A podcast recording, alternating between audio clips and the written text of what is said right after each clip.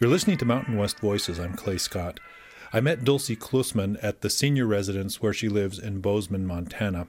She was one of thousands of war brides who came to the U.S. in the 1940s.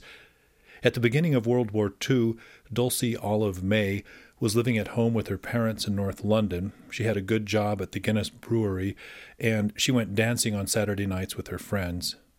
Even though she had a boyfriend in the British Air Force at the time, she says the war was something far off and abstract for her. But that feeling didn't last long. German aircraft carried out a number of attacks on Great Britain last night. The raids, which lasted for several hours, were scattered over many parts of the country. I was just a young girl in my teens, and uh, they ran out of, you know, people to fight the war, so they called the girls up too if they weren't married. The military gave all of the new female conscripts standard intelligence tests. Dulcie's scores stood out. They said, You seem rather bright, and uh, you did that very well, and we think we have a place for you. I didn't know what it was, but it was decoding. As the messages were intercepted by our British Air Force, then it was all sent to Bletchley Park. Bletchley Park was England's top secret center for breaking German codes and ciphers. It was located at a country estate about an hour north of London, and at the height of the war, thousands of codebreakers worked there. Over 80% of them were young women. Most of those girls were highly educated. They had come from prominent families and gone to universities, and they were a selective group. Well, that'll only last so long. They started running out, so they started conscripting.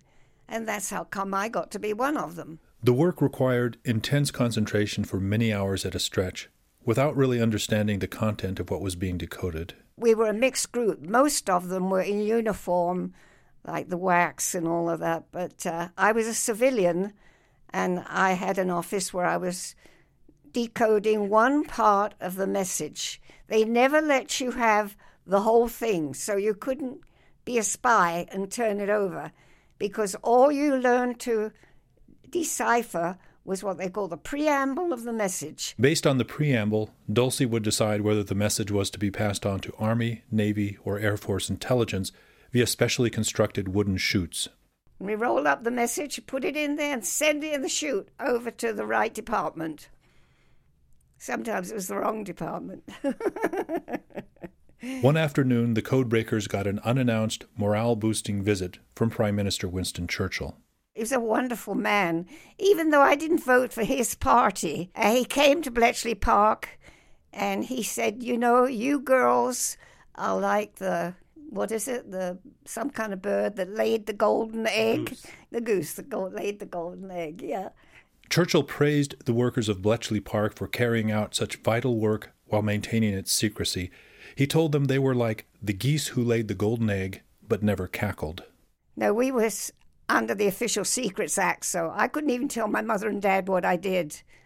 I when I got down there to Bletchley Park and then went home, I said, "Mom Dad, you mustn't ask me what I did because I will never tell you." We don't want to know, they said, as long as you're doing the right thing. That's the way it was. This is the BBC Home Service. Here is the news, and this is Bruce Belfrage reading it. Elbasan, Italy's northern base in Albania, has had yet another heavy raid by the RAF, and there is news of the sinking of an Italian supply ship in an earlier raid on Tripoli. Two German supply ships have been bombed off Norway, and aircraft of the Coastal Bomber Command have carried out day and night attacks on the port of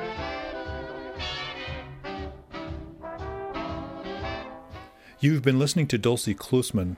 Her British fiance was killed during the war, and she later married a U.S. serviceman named Bill Klusmann and came to live in Montana, where she spent the last 70 years. Mountain West Voices is produced in association with the O'Connor Center for the Rocky Mountain West, a regional studies and public education program of the University of Montana. Additional support for this series was provided by the Greater Montana Foundation. To listen to and download more stories from around the Rocky Mountain West, go to mountainwestvoices.org. I'm Clay Scott.